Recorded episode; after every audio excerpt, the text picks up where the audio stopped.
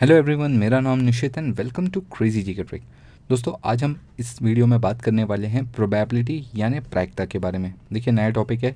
SSC CGL के mains के syllabus में ऐड हुआ है तो हो सकता है कि आने वाले कुछ एग्ज़ाम्स में आपको ये टॉपिक देखने मिल जाए। तो आज हम इस वीडियो में इसके फुल कंसेप्ट और क्वेश्चंस डिस्कस करने वाले हैं। एक ही वीडियो में ये पूरा कंसेप्ट और क्वेश्चंस हम यहाँ पर डिस्कस करने वाले हैं। जितने भी क्वेश्चंस बनते हैं, चाहे वो डाइस वाले हों कार्ड्स वाले हों कॉइन्स वाले हों अर्न वाले हों, या इंडिपेंडेंट इवेंट के क्वेश्चन हो, जितने भी क्वेश्चन हैं, हम यहाँ पर सारे डिस्कस करेंगे। और चलिए सबसे पहले डिस्कस करते हैं इसकी बेसिक्स तो देखिए प्रोबेबिलिटी यानी प्रायिकता होती क्या है, सबसे पहले ये समझते हैं। प्रायिकता का मतलब होता है संभव। कितनी चीज़ें संभव हैं? या कितने प्रतिशत संभव है, या क्या चांसेस हैं किसी इवेंट के संभव होने के? दैट इज़ कॉल्ड प्रोबेबिलिटी देखिए, बचपन में हमने इसे पढ़ रखा है प्रोबेबिलिटी क्या होता है? Number of favourable outcome upon total number of outcome और इसी टोटल नंबर ऑफ़ आउटकम को हम सैंपल स्पेस भी बोलते हैं। ठीक है? फॉर एग्ज़ाम्पल अगर हमने कॉइन टॉस किया तो कॉइन में या तो हेड्स आएगा या टेल आएगा। अब इसमें फेवरेबल आउटकम क्या है? तो देखिए, अगर आपने कॉइन टॉस किया और आपने बोला हेड तो आपके लिए फेवरेबल आउटकम हो गया हेड जबकि सामने वाले व्यक्ति के लिए फेवरेबल आउटकम हो गया टेल अब देखिए हेड आने के क्या चांसेस हैं? तो टोटल आउटकम आप देखेंगे तो या तो हेड आएगा या टेल आएगा तो टोटल आउटकम हो गया आपके पास दो. आपका फेवरेबल क्या है? हेड एक ही है तो आपके लिए प्रोबेबिलिटी होगी वन बाई टू की. ठीक है? वैसे अगर मैं रेंज की बात करूँ तो प्रोबेबिलिटी की रेंज कहाँ से कहाँ तक लाई करती है तो ये करती है ज़ीरो से वन के बीच। किसी भी चीज़ की प्रोबेबिलिटी ज़ीरो होने का मतलब क्या होता है? कि असंभव, ये होगा ही नहीं। अगर मैं आपसे पूछूँ, कल सूरज क्या पश्चिम से उगेगा तो इसकी प्रोबेबिलिटी है ज़ीरो बट अगर मैं आपसे पूछूँ, कल सूरज क्या पूरब से उगेगा तो इसकी प्रोबेबिलिटी है वन हंड्रेड परसेंट जो चीज़ होनी तय है हंड्रेड परसेंट फिक्स है, ये होगा ही होगा। उसकी प्रोबेबिलिटी होगी वन ठीक है? तो आपके सिलेक्शन के चांसेस क्या हैं? कमेंट्स में मुझे बताइएगा, आपके सिलेक्शन की प्रोबेबिलिटी कितनी है, ठीक है? अगर ज़ीरो लिखा, इसका मतलब है इम्पॉसिबल वन लिखा, इसका मतलब है हंड्रेड परसेंट पॉसिबल है, ये होगा ही होगा। तो कमेंट में सभी लोग मुझे बताएँ, आपके सिलेक्शन के चांसेस आपके हिसाब से कितने हैं? इसके बीच में जो भी नंबर्स आते हैं, वो होती हैं आंशिक प्रोबेबिलिटी या थोड़ी मोड़ी प्रोबेबिलिटी इसी में बीच में वन बाई टू भी आता है। एक बटे दो का मतलब fifty percent fifty percent probability है। जैसे यहाँ पर हेड्स जाने की क्या प्रोबेबिलिटी थी? आधा फिफ्टी परसेंट वैसे ही अगर आप कमेंट्स में लिखेंगे कि मेरे सिलेक्शन होने के फिफ्टी परसेंट चांसेस हैं, इसका मतलब सिलेक्शन हो भी सकता है, नहीं भी हो सकता है। बट वहीं अगर मैं आपसे बोलूँ प्रोबेबिलिटी है वन बाई थ्री की। वन बाई थ्री का प्रोबेबिलिटी होने का मतलब क्या होता है? वन बाई थ्री का प्रोबेबिलिटी होने का मतलब है तैंतीस सही एक बटा तीन प्रतिशत। यानी हर तीन में से एक बार ये बात सही हो सकती है। तो हो सकता है आप तीन एग्ज़ाम दें तो एक में सिलेक्शन हो जाए, या तीन बार एग्ज़ाम दें तो एक बार सिलेक्शन हो जाए। ये होगी प्रोबेबिलिटी वन बाई थ्री की। फिफ्टी परसेंट की प्रोबेबिलिटी का क्या मतलब है कि अगर आपने दो बार पेपर दिया तो एक बार आपका सिलेक्शन हो जाएगा। That is fifty percent probability one का मतलब क्या होता है? एक बार दिया, एक ही बार में हो जाएगा, यानी हंड्रेड परसेंट ये चीज़ होनी ही होनी है। That is probability of one चलिए, अब इसमें कितने टाइप के क्वेश्चन आते हैं? क्या क्या क्वेश्चन हैं? उनके, उन पर डिस्कस कर लेते हैं। सबसे पहले इनके टाइप्स देख लेते हैं। किस टाइप के क्वेश्चन हमसे पूछे जा सकते हैं? देखिए, अगर मैं टाइप्स की बात करूँ तो सबसे पहला टाइप आता है हमारे पास डाइस का। एक पासा होता है ना, पासे में कितने फेसेस होते हैं सिक्स फेसेस कितने नंबर्स होते हैं? तो one two three four five और सिक्स ऐसे करके हमारे पास छः प्रोबेबिलिटीज़ होती हैं। एक पासा अगर फेंका जाता है तो सैंपल स्पेस या टोटल नंबर ऑफ़ आउटकम कितने होते हैं? छः होते हैं। बट वहीं अगर दो पासे फेंकूँगा तो कितने प्रोबेबिलिटी निकलेगी? तो टोटल आउटकम थर्टी सिक्स निकलेंगे। ठीक है? टोटल आउटकम कितने निकलेंगे? Thirty six. अगर मैं आपसे बोलूँ, तीन पाँसे फेंकिए। तीन पासों में प्रोबेबिलिटी कितनी बनेगी? तो देखिए, चाहे डाइस हो या कॉइन्स हो डाइस और कॉइन्स की स्पेसिफिकली मैं थोड़ा सा आपको बता दूँ, आपको ये देखना होता है कि फेसेस कितने हैं। जैसे यहाँ पर छः फेसेस हैं, जबकि सिक्के में केवल दो फेस होते हैं, ठीक है? केवल दो फेस होते हैं। अब आप में से कई लोग इसे हेड बोलते हैं और इसे टेल बोलते हैं, ठीक है? ये कई बार अलग अलग लोगों पर भी डिपेंड करता है कि वो किसे हेड मानते हैं और किसे टेल मानते हैं। जनरली इसे हेड बोला जाता है और इसे टेल बोला जाता है। अब देखिए डाइस में कितने फेस हैं? सिक्स कॉइन्स में कितने फेस हैं? दो. अगर आप एक डाइस उछालेंगे तो टोटल नंबर ऑफ़ आउटकम कितने होंगे? सिक्स की पावर वन अगर आप दो डाइस उछालेंगे तो टोटल नंबर ऑफ़ आउटकम कितने होंगे? सिक्स की पावर टू अगर आप तीन डाइस उछालेंगे या एक ही डाइस को तीन बार उछालेंगे तो टोटल नंबर ऑफ़ आउटकम कितने होंगे? अब मेरे ख्याल से आप समझ चुके होंगे सिक्स की पावर थ्री यानी 216 बात समझ में आई? कहने का मतलब ये कि जितने भी फेसेस हैं, जैसे कॉइन में दो फेस हैं, अगर आप एक कॉइन उछालोगे तो दो टू की power one this is the total number of probability दो कॉइन्स उछालोगे तो दो की पावर दो, यानी चार। टोटल नंबर ऑफ़ प्रोबेबिलिटी कितनी होगी? चार। अगर आप तीन कॉइन उछालोगे तो दो की पावर तीन। तो कुल मिलाकर एक जनरल फॉर्मूला है फेस की पावर एन का। डाइस में फेस छः होते हैं तो सिक्स की पावर वन टू थ्री जाती है। कॉइन में फेस दो होते हैं तो टू की पावर वन टू थ्री जाती है। एन क्या है? जितने कॉइन्स आपने उछाले या जितनी डाइस आपने उछाली that is N this becomes the sample space या टोटल नंबर ऑफ़ प्रोबेबिलिटी ठीक है? ये है आपका सैंपल स्पेस या टोटल नंबर ऑफ़ प्रोबेबिलिटी जहाँ पर भी डाइस या कॉइन्स वाली बात आएगी फेसेस वाली बात आएगी, वहाँ पर हम ये कंसेप्ट यूज़ करेंगे। जबकि कार्ड्स में ये चीज़ फिक्स होती है कि भाई बावन कार्ड्स हैं फिफ्टी टू कार्ड्स हैं। कभी कभी किसी क्वेश्चन में बोल देता है कि एक कार्ड गुम हो गया तो इक्यावन ही बचे हैं, ठीक है? वहीं अर्न का मतलब होता है एक थैला या एक बर्तन जिसमें कुछ बॉल्स रखी हुई हैं। इसके ऊपर भी क्वेश्चन पूछे जाते हैं, आगे हम डिस्कस करेंगे इसके बारे में और इंडिपेंडेंट इवेंट भी एक अच्छा टॉपिक है। जहाँ से क्वेश्चन बन सकते हैं। तो ये मोटे मोटे पाँच टॉपिक्स हैं जहाँ से आपके क्वेश्चन बन सकते हैं। एक एक करके इन सभी को डिस्कस करते हैं। तो सबसे पहले हम बात करते हैं डाइस के बारे में। इसको डिटेल में समझते हैं। आइए। देखिए, अगर मैं सिंगल डाइस की बात करूँ तो सिंगल डाइस में टोटल छः ही फेस होते हैं। तो वन आ सकता है टू आ सकता है थ्री आ सकता है फोर आ सकता है फाइव आ सकता है सिक्स आ सकता है। बट वहीं अगर मैं दो डाइस की बात करूँ तो मुझे कॉम्बिनेशंस मिलेंगे। पहले डाइस पे हो सकता है वन आए, दूसरे डाइस पे भी वन आ सकता है। पहले डाइस पे वन आए, दूसरे पे टू आ सकता है। पहले डाइस पे वन आए, फिर दूसरे पे तीन आ सकता है।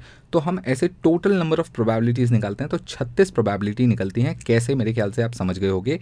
इस टेबल को भरकर आप समझ जाएँगे कि कैसे थर्टी सिक्स प्रोबेबिलिटीज़ आपकी निकल सकती हैं। ठीक है? अब इस पर वेराइटी ऑफ़ क्वेश्चन बनते हैं। ये जो एस है ना this is sample space total sample space कितना है? टोटल नंबर ऑफ़ प्रोबेबिलिटीज़ कितनी है? दो डाइस के केस में छत्तीस है। सिंगल डाइस के केस में छः ही हैं। तो यहाँ पर वेरियस प्रोबेबिलिटीज़ निकलती हैं। अब क्वेश्चन कैसे पूछा जाता है? चलिए एग्ज़ाम्पल से समझते हैं। मैं कुछ क्वेश्चन आपके सामने लेकर आता हूँ। देखिए, पहला क्वेश्चन क्या लिखा हुआ है? A dice is rolled what is the probability of getting a two दो आने की क्या प्रोबेबिलिटी है? अब देखिए डाइस की अगर मैं बात करूँ सिंगल डाइस की तो एक ही डाइस रोल की गई है। एक डाइस के सैंपल स्पेस क्या है? ये टोटल नंबर ऑफ़ प्रोबेबिलिटीज़ कितनी है? तो देखिए, एक डाइस में वन आ सकता है टू आ सकता है थ्री आ सकता है फोर आ सकता है फाइव आ सकता है और सिक्स आ सकता है। तो टोटल नंबर ऑफ़ प्रोबेबिलिटीज़ कितनी हो गई? सिक्स हो गई। इसमें से आपके लिए फेवरेबल कौन सी है? दो। तो केवल एक ही बार आपकी फेवरेबल कंडीशन आ रही है या आप जीत सकते हो केवल एक ही बार जब दो आएगा। तो हमारे लिए फेवरेबल आउटकम कितने हो गए? तो दो मत लिखिएगा। दो आएगा, तब आप जीतेंगे, पर दो आने के चांसेस कितने हैं? छः में से एक बार तो हम इसे लिखेंगे वन बाय सिक्स। ठीक है? वहीं दूसरा क्वेश्चन ध्यान से देखिए what is the probability of getting a even number एक शम संख्या आने के क्या चांसेस हैं? तो सबसे पहले तो आप टोटल देखिए। टोटल कितना है? छः है। सिंगल डाइस रोल हुई है। हमेशा टोटल छः ही रहेगा। इवन नंबर आने की क्या संभावना है? तो देखिए इवन नंबर कौन कौन से हैं? दो है, चार है और छः है। तो आप कितनी बार जीत सकते हो? आप तीन बार जीत सकते हो। तो प्रोबेबिलिटी होगी थ्री बाई सिक्स या आप इसे वन बाई टू बोलेंगे। बोलिए बात समझ में आई। कभी कभी ये परसेंटेज में भी क्वेश्चन में दी होती है तो परसेंटेज इसका कितना होगा? Sixteen two by three percent आपके होंगे चांसेस और इसका प्रोबेबिलिटी होगी फिफ्टी परसेंट की। तो क्वेश्चन में कभी कभी फ्रैक्शन भी देता है और कभी कभी परसेंटेज भी पूछता है कि कितने परसेंट चांसेस हैं कि आप जीतेंगे। ठीक है? अगला क्वेश्चन देखिए गेटिंग अ ऑड नंबर भाई, यही डाइस है छः ही आउटकम है। ऑड नंबर कितनी बार आ सकता है? एक बार, दो बार और तीन बार। तो टोटल प्रोबेबिलिटी है छः जिसमें से आप तीन बार जीत सकते हो या तीन ऐसी संख्याएँ जिनके आने पे आप जीत सकते हो तो टोटल प्रोबेबिलिटी बनेगी one by two okay getting a prime number एक अभाज्य संख्या। अब देखिए, अभाज्य संख्याएँ कौन कौन सी है? एक, दो, तीन, चार, पाँच छः में अभाज्य संख्याएँ कौन कौन सी हैं? तो देखिए, दो एक अभाज्य संख्या है, तीन एक अभाज्य संख्या है और पाँच एक अभाज्य संख्या है। चार नहीं है छः नहीं है वन, ना तो भाज्य है, ना अभाज्य है। तो देखिए टोटल आउटकम्स हैं छः जिसमें से आप कितनी बार जीत सकते हो। तो दो आने पर, तीन आने पर और पाँच आने पर, यानी टोटल तीन बार आप जीत सकते हो। तो थ्री बाई सिक्स या इसकी प्रोबेबिलिटी भी बनेगी वन बाय टू की, यानी फिफ्टी परसेंट की। आई होप आपको एक छोटी सी बात समझ में आ गई होगी। चलिए, आइए, अगला क्वेश्चन देखते हैं। थोड़ा और बेटर अंडरस्टैंडिंग आएगी। अगला क्वेश्चन देखिए, क्या लिखा हुआ है? A dice is rolled what is the probability of not getting any prime number prime number नहीं आने चाहिए। एक ही डाइस रोल हुई है तो प्रोबेबिलिटी क्या है? One two three four five six इसी में से कुछ आ सकता है। अब मैं बोल रहा हूँ कि प्राइम नंबर नहीं आना चाहिए। यानी दो नहीं आना चाहिए, तीन नहीं आना चाहिए और पाँच नहीं आना चाहिए। तो क्या आना चाहिए? वन चलेगा फोर चलेगा सिक्स चलेगा। यानी तीन नंबर चलेंगे छः में से तीन नंबर चलेंगे। यानी वन बाई टू इसकी भी प्रोबेबिलिटी होगी। अगला क्वेश्चन देखिए क्या बोला है? गेटिंग अ प्राइम और कंपोजिट नंबर प्राइम नंबर भी चलेगा कंपोजिट नंबर भी चलेगा। तो प्राइम कौन कौन से हैं? दो, तीन और पाँच। प्राइम है कंपोजिट कौन कौन से हैं? चार और छः कंपोजिट हैं। वन ना तो प्राइम है, ना ही कंपोजिट है। यानी आपके लिए फेवरेबल कंडीशन कितनी है? दो, तीन, चार, पाँच छः ये चारों आपके लिए, पाँचों आपके लिए फेवरेबल कंडीशन है। तो आपके जीतने के चांसेस क्या हैं? तो टोटल छः में से ये पाँच आ जाएँगे तो आप जीत सकते हो। तो फाइव बाई सिक्स आपकी विनिंग प्रोबेबिलिटी है। या इस बात की संभावना कितनी है तो पाँच बटे छः की संभावना है। अगला क्वेश्चन देखिए क्या बोला है?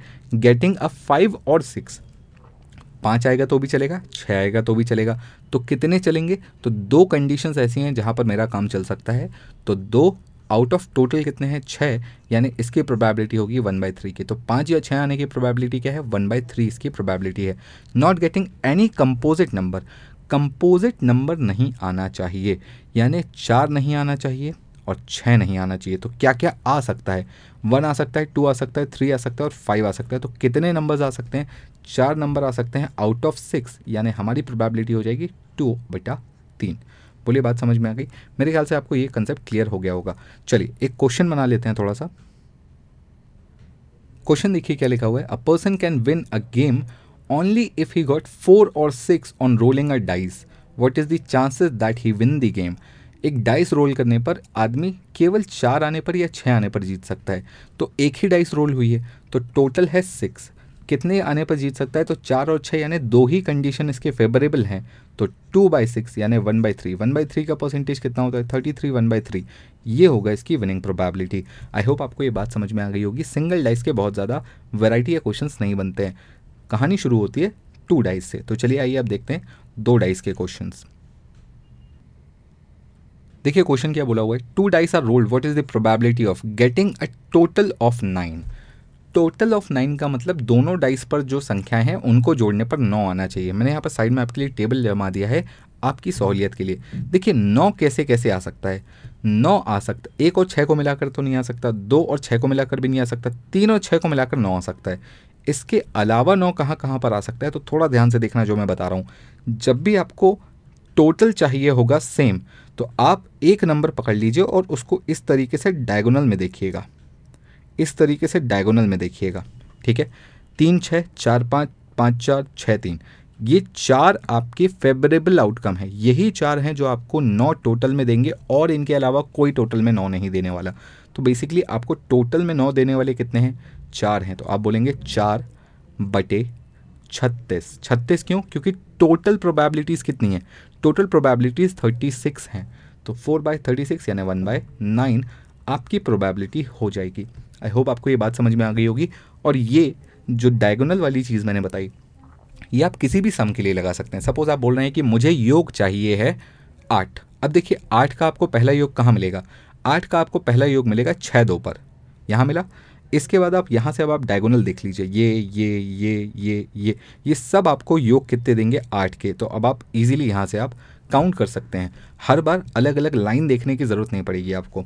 अगला क्वेश्चन देखिए। Getting a sum greater than ten दस से ज़्यादा होना चाहिए। देखिए, ये वाला सम नौ था, ये वाला सम दस देगा। ग्रेटर देन कौन देगा? ये ग्रेटर देन टेन देंगे ये वाली लाइन और ये एक बारह देगा। तो ये ग्यारह देंगे और ये बारह देंगे। तो कुल मिलाकर अपने फेवरेबल कितने हैं? अपने फेवरेबल केवल तीन हैं। तो हम क्या लिखेंगे? थ्री बाय थर्टी सिक्स बोलिए क्लियर है?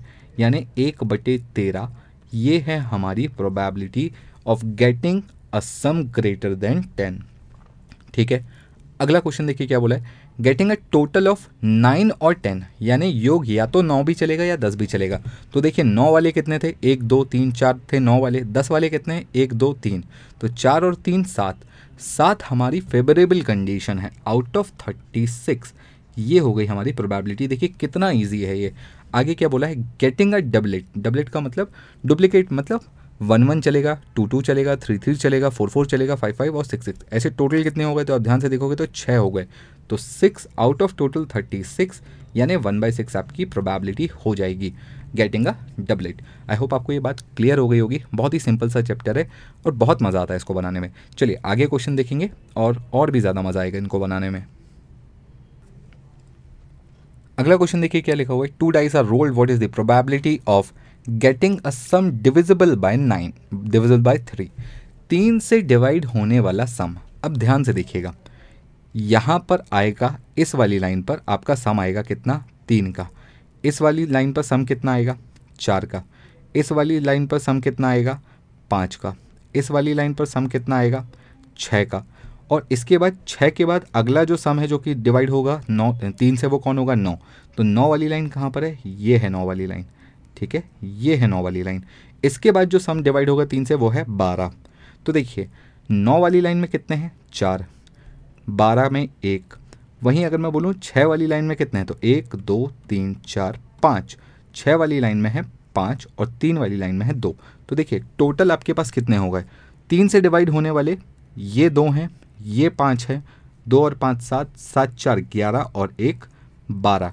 तो मैं बोलूँगा बारह बटे टोटल आउटकम है। छत्तीस यानी आंसर हो जाएगा एक बटा तीन और यही आपका सही आंसर है। आई होप आपको बात समझ में आ गई होगी। जो सम है वो डायगोनली इक्वल होते हैं तो इस चीज़ का फ़ायदा आपको कई जगह पर मिल सकता है। अगर आपको ये छोटी सी ट्रिक पता है तो आप बहुत ईजिली बहुत सारे क्वेश्चन बना सकते हैं। अगला क्वेश्चन देखिए not getting any even number कोई भी इवन नंबर नहीं होना चाहिए। अब देखिए इवन नंबर नहीं होना चाहिए का मतलब ऑड नंबर चलेंगे, सारे के सारे ऑड नंबर चलेंगे। तो देखिए ऑड नंबर कहाँ कहाँ पर आएगा? One one one one three one five ये तीन हो गए। अब देखिए जो दो की लाइन है, इसमें दो दो दो दो दो दो कॉमन है तो ये पूरी लाइन मेरे किसी काम की नहीं है। इसके बाद जो अगली लाइन काम की है, वो है तीन वाली। तो तीन एक चलेगा, तीन तीन चलेगा, तीन पाँच चलेगा। इसके बाद अगेन चार वाली पूरी लाइन मेरे किसी काम की नहीं है। इसके बाद हमारे पास पाँच एक चलेगा पाँच तीन चलेगा, पाँच पाँच चलेगा। इसके बाद छः वाली लाइन फिर कोई काम की नहीं है। तो देखिए, आप ध्यान से देखिए, कुल मिलाकर कितने फेवरेबल हैं? तो एक, दो, तीन, चार, पाँच छः सात, आठ, नौ। नौ फेवरेबल कंडीशंस हैं आउट ऑफ़ थर्टी सिक्स यानी प्रोबेबिलिटी बनेगी वन बाय फोर की। ट्वेंटी फाइव परसेंट आप बोल सकते हैं। ठीक है? अगला क्वेश्चन देखिए, क्या बोला है? Getting at least a prime number कम से कम एक प्राइम नंबर होना चाहिए। इस शब्द को मार्क कर लो भाई। एटलीस्ट का मतलब क्या होता है? पहले तो ये समझ लो। एटलीस्ट का मतलब होता है कम से कम। कम से कम का मतलब एक प्राइम नंबर चलेगा और अगर दोनों प्राइम नंबर होंगे तो भी चलेगा। यानी अगर आपके पास एक प्राइम नंबर है तो चलेगा और दूसरा प्राइम नंबर नहीं है तो भी चलेगा और अगर दोनों प्राइम नंबर होंगे तो भी चलेंगे। सबसे पहले प्राइम नंबर्स को आइडेंटिफाई करें। प्राइम नंबर्स कौन कौन से हैं? दो हैं, तीन हैं और पाँच है। यही है प्राइम नंबर तो दो वाली तो पूरी लाइन आ जाएगी। कम से कम उसमें एक प्राइम नंबर तो है। वहीं आपके पास तीन वाली भी पूरी लाइन आ जाएगी और पाँच वाली भी पूरी लाइन आ जाएगी। ठीक है? अब बारी आती है भाई, जो प्राइम नंबर नहीं है, उस लाइन में कम से कम एक प्राइम नंबर वाला भी चल जाएगा। यानी वन की लाइन में वन भले ही प्राइम नंबर ना हो, बट वन टू में टू प्राइम नंबर है, वन थ्री में थ्री प्राइम नंबर है, वन फाइव में फाइव प्राइम नंबर है तो ये भी चलेगा। तो ये पूरी लाइन छः छः छः छः या अट्ठारह तो ये वाले हो गए, जिनमें दोनों नंबर प्राइम है। सॉरी दोनों बोल रहा हूँ मैं। छः या अट्ठारह तो वो हो गए, जिनमें प्राइम नंबर होना ही होना है। भाई, दो की पूरी लाइन में दो तो है ही तो प्राइम नंबर तो हो गई। तीन की पूरी लाइन में तीन तो है ही प्राइम नंबर तो हो गई। पाँच की पूरी लाइन में पाँच है प्राइम नंबर होगा। तो ये अट्ठारह तो फिक्स हो गए।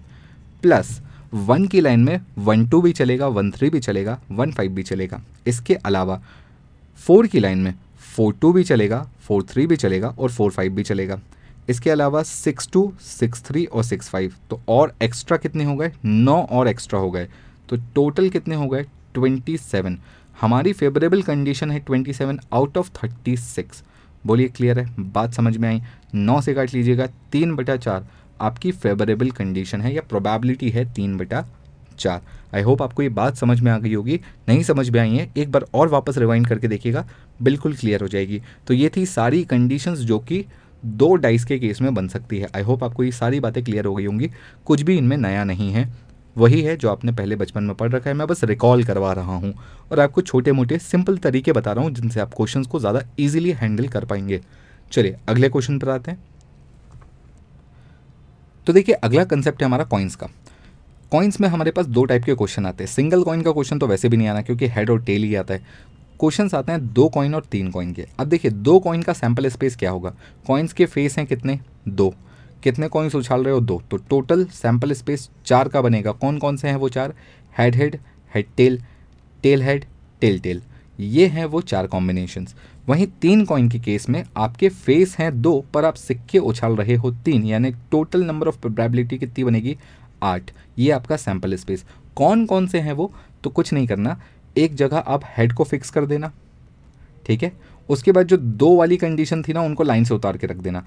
Head head head tail tail head tail tail इसी प्रकार अब इस वाले सिक्के को पलट कर टेल फिक्स कर देना टेल फिक्स कर देना। और फिर जो दो दो कॉइन्स वाली कंडीशन थी, उनको लाइन से उतार देना। Head head head tail tail head tail tail बात समझ में आ गई? तो इस तरीके से आप आठ कंडीशन बहुत ईजिली बना लोगे। अब क्वेश्चंस कैसे पूछे जाते हैं? दो कॉइन्स और तीन कॉइन्स पर चलिए चर्चा करते हैं। देखिए क्वेश्चन क्या लिखा हुआ है? Two coins are tossed what is the probability of getting exactly one head and one tail एक हेड और एक टेल आना चाहिए। देखिए वन हेड का मतलब केवल वन हेड आना चाहिए और केवल वन टेल आना चाहिए। तो कुल मिलाकर आप ध्यान से देखेंगे कि दो ही कंडीशन है जो कि वेरीफाई कर रही हैं हमारी इस बात को। दोनों हेड या दोनों टेल नहीं बोला। उसने बोला एग्जैक्टली exactly, यानी ठीक। एक हेड और एक टेल आना चाहिए। ठीक, एक हेड और एक टेल कितनी बार आ रहा है? दो बार आ रहा है। तो टोटल कंडीशंस हैं दो कॉइन के केस में चार और हमारी फेवरेबल कितनी है? दो। तो प्रोबेबिलिटी बनेगी वन बाई टू की। बोले ठीक है। अगला क्वेश्चन देखिए। गेटिंग एटलीस्ट वन हेड अब ये जो एटलीस्ट शब्द यूज़ हुआ है ना, इसको समझ लो फिर से। एटलीस्ट का मतलब एक हेड चलेगा और दोनों हेड होंगे तो भी चलेगा। एक हेड वाले कितने हैं? दो हैं, एक हेड वाले। दोनों हेड वाले कितने हैं? एक है दोनों हेड वाला। तो कुल मिलाकर हमारी फेवरेबल कंडीशन कितनी हो गई? तीन हो गई। तो चार में से तीन हमारी फेवरेबल हैं तो प्रोबेबिलिटी बनी थ्री बाय फोर बोलिए बात समझ में टोटल को हमेशा नीचे लिखेंगे, जो फेवरेबल है, वो ऊपर आएगा। अगला क्वेश्चन देखिए। गेटिंग एटमोस्ट वन हेड अधिकतम एक हेड अधिकतम का मतलब एक हेड होगा तो चलेगा, एक भी हेड नहीं होगा तो भी चलेगा। एक हेड कितनी बार होता है? दो बार होता है। एक भी हेड कितनी बार हो, एक भी हेड नहीं कितनी बार होता है। तो देखिए, जहाँ पर दोनों बार टेल आया, यहाँ पर एक भी बार हेड नहीं है तो ये वो कंडीशन है जो कि यहाँ पर सेटिस्फाई करेगी और ऐसा एक ही बार होगा। एक भी हेड कितनी बार नहीं, एक भी हेड नहीं आएगा, ऐसा कितनी बार होगा? ऐसा केवल एक बार होगा कि जब आपके पास एक भी हेड ना आए। वो कब? जब आपके दोनों टेल टेल होंगे। तो कुल मिलाकर आपकी फेवरेबल कंडीशन कितनी हो गई? तीन। आउट ऑफ़ टोटल कंडीशन है फोर आपकी probability again three by four I hope आपको बात समझ में आ रही होगी। बहुत ही सिंपल से क्वेश्चन हैं बट इंटरेस्टिंग है। अगला क्वेश्चन देखिए गेटिंग नो टेल कोई भी टेल नहीं होना चाहिए। कोई भी टेल नहीं होना चाहिए। तो टेल तो चाहिए ही नहीं है। एक टेल भी नहीं चलेगा, दो टेल भी नहीं चलेंगे। तो कुल मिलाकर आपके फेवर में कितनी कंडीशन है? एक ही कंडीशन है जो कि आपके फेवर में है आउट ऑफ़ फोर आपकी प्रोबेबिलिटी बनेगी वन बाय फोर बोलिए, बात समझ में आई? आई होप आपको ये क्वेश्चन क्लियर हो गया होगा। दो वाले केस में इतनी ही जनरल कंडीशंस बनती हैं।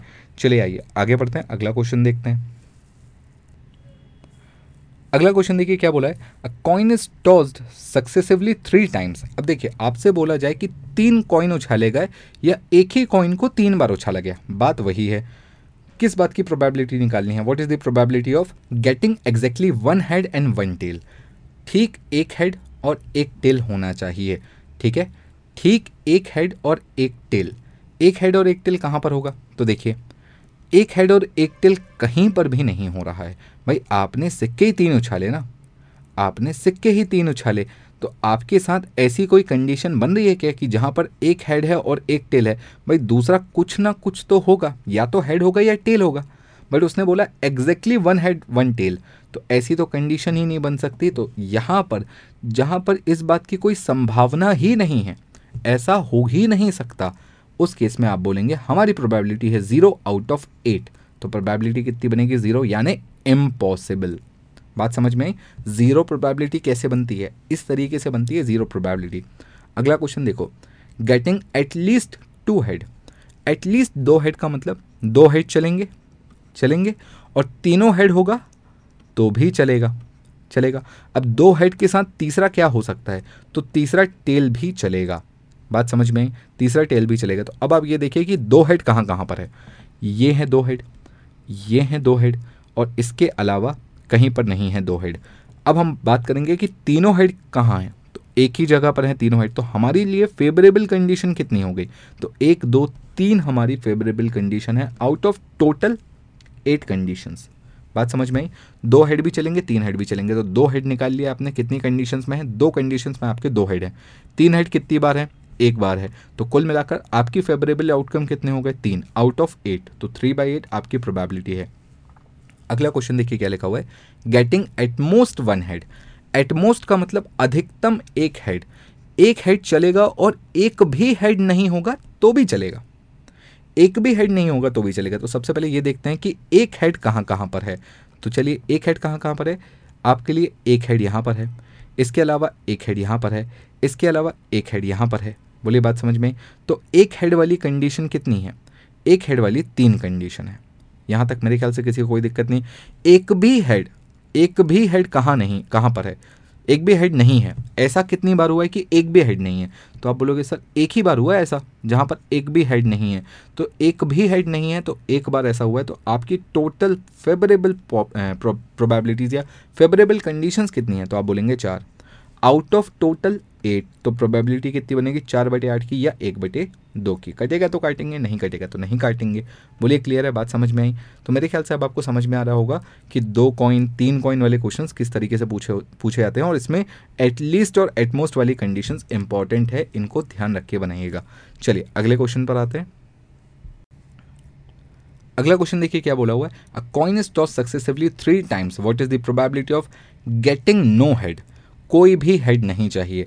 कोई भी हेड कब आएगा? नहीं आएगा। मतलब एक भी हेड कब नहीं आएगा? तो आप ध्यान से देखिए, यहाँ पर भी हेड है, ये नहीं चलेगा, ये नहीं चलेगा, ये नहीं चलेगा, ये नहीं चलेगा, ये नहीं चलेगा, ये नहीं चलेगा, ये नहीं चलेगा। सिर्फ़ एक ही बार ऐसा है जहाँ पर एक भी बार हेड नहीं आया है और वो है टेल टेल टेल यानी हमारी फेवरेबल कंडीशन कितनी है? एक। आउट ऑफ़ टोटल एट तो इसका आंसर होगा वन बाई एट का। बहुत ही सिंपल है। मेरे ख्याल से आप देख कर बता सकते हैं। पेन पेपर उठाने की भी ज़रूरत नहीं है। अगला क्वेश्चन देखिए। Getting exactly two same face exactly two same face होने चाहिए। दो फेस सेम होने चाहिए। कहाँ कहाँ पर दो फेस सेम है? देखिए, यहाँ तीनों फेस सेम है, ये नहीं चलेगा। यहाँ पर दो फेस सेम है, यहाँ पर दो फेस सेम है, यहाँ पर दो फेस सेम है, यहाँ पर दो फेस सेम है, यहाँ पर दो फेस सेम है और यहाँ पर दो फेस सेम है। तो कुल मिलाकर आपकी फेवरेबल कंडीशन कितनी है? आपकी फेवरेबल फेवरेबल कंडीशन है छः आउट ऑफ़ टोटल एट बोलिए, बात समझ में आई? तो सही आंसर क्या होगा? थ्री बाय फोर ये है आपकी प्रोबेबिलिटी अगला क्वेश्चन देखिए getting any head not getting any head एक भी हेड नहीं आना चाहिए। तो देखिए गेटिंग नो हेड और नॉट गेटिंग एनी हेड मतलब सेम ही है दोनों का, कि हेड नहीं चाहिए। तो इसका आंसर भी वन बाई एट ही होगा। तो आई होप आपको ये बात समझ में आ गई होगी कि तीन कॉइन वाले क्वेश्चंस किस तरीके से फ्रेम किए जा सकते हैं। अब हम बात करेंगे कार्ड्स के ऊपर, यानी पत्तों के ऊपर। तो चलिए, पत्तों का कंसेप्ट समझ लेते हैं। तो चलिए अब आपके कार्ड्स की बात कर लेते हैं, यानी पत्तों की बात कर लेते हैं। मेरे ख्याल से आपने सभी ने कभी ना कभी पत्ते तो खेले ही होंगे। अगर किसी ने नहीं खेले हैं तो मुझे कमेंट बॉक्स में ज़रूर बताना कि आपने आज तक पत्ते खेले हैं या नहीं खेले हैं। देखिए, यहाँ पर इसे हम बोलते हैं काला पान लाल पान ईंट, चिड़ी, इनके इंग्लिश में नाम भी समझ लीजिए। इसे बोलते हैं स्पेड हार्ट डायमंड और क्लब्स ठीक है? अब कितने प्रकार के पत्ते होते हैं? तो देखिए किंग क्वीन जैक इसके बाद दस, नौ, आठ, सात और फिर लास्ट में होता है इक्का या जिसे हम एस बोलते हैं। यहाँ पर इनकी जरा कैटेगराइजेशन को समझ लो। किंग क्वीन जैक ये वो पत्ते हैं जिन पर फेस होता है। इन्हें बोलते हैं फेस कार्ड्स ठीक है? इन्हें बोलते हैं फेस कार्ड्स किनको? किंग क्वीन और जैक को। कभी आपने पत्ते खेले हैं? देखे हैं? तो किंग पर भी फेस बना होता है क्वीन पर भी फेस बना होता है जैक पर भी फेस बना होता है, ठीक है? अल्फ़ाबेटिकल कार्ड्स कौन से होते हैं? तो के क्यू जे और ए कुल मिलाकर चार टाइप के अल्फ़ाबेटिकल कार्ड्स होते हैं। अल्फ़ाबेटिकल समझ रहे हैं ना? जिसपे अल्फ़ाबेट्स लिखा हो तो के क्यू जे और ए ये चार प्रकार के अल्फ़ाबेटिकल कार्ड्स होते हैं। न्यूमरिक कार्ड्स मतलब ये हैं न्यूमरिक कार्ड्स न्यूमरिक कार्ड्स इन्हें बोलते हैं न्यूमरिक कार्ड्स इसके अलावा क्या कोई और कैटेगराइजेशन होता है? तो हाँ कलर्स का भी कैटेगराइजेशन होता है। कभी कभी बोल देता है कि ब्लैक कार्ड अब देखिए ब्लैक कार्ड से बिल्कुल कंफ्यूज मत होना। ब्लैक कार्ड का मतलब स्पेड और क्लब दोनों ही ब्लैक हैं। दोनों ही ब्लैक है। तो जब भी वो ब्लैक कार्ड बोलेगा तो आप सिर्फ़ स्पेड मत समझना या सिर्फ़ क्लब मत समझना, आप दोनों समझना कि दोनों में से कोई भी चलेगा। वहीं आपसे बोलेगा अगर रेड कार्ड तो रेड कार्ड का मतलब डायमंड भी चलेगा हार्ट भी चलेगा और डायमंड भी चलेगा। बात समझ में आई आप सभी को? तो फेस कार्ड अल्फ़ाबेटिकल कार्ड्स और न्यूमरिक कार्ड्स इसके बाद ब्लैक और राइड इतनी सी बात अगर आपने समझ ली तो क्वेश्चन इसके बाद बहुत ईजी हैं, बिल्कुल आराम से बनते हैं। बिना परमिटेशन कॉम्बिनेशन के मैं ये सारे क्वेश्चंस आपको बहुत ईजिली समझा दूँगा। चलिए क्वेश्चन की शुरुआत करते हैं सबसे पहले। सबसे पहले सबसे बेसिक क्वेश्चन से शुरू करते हैं। One card is drawn from a pack of 52 cards what is the probability of देखिए, आपको बोला एक ताश की गड्डी में से एक कार्ड निकाला गया है। उस कार्ड के गेटिंग अ किंग इस बात की प्रोबेबिलिटी क्या है कि किंग आएगा? अब आपको ये देखना है कि किंग यहाँ पर स्पेसिफिकली कौन से कलर का किंग या ब्लैक का किंग या हार्ट का किंग या डायमंड का किंग ऐसा कुछ भी नहीं बोला है। तो कोई भी किंग चलेगा मेरे लिए। अब आप ध्यान से सोच कर देखिए, कितने किंग होते हैं? तो आप बोलेंगे चार किंग होते हैं।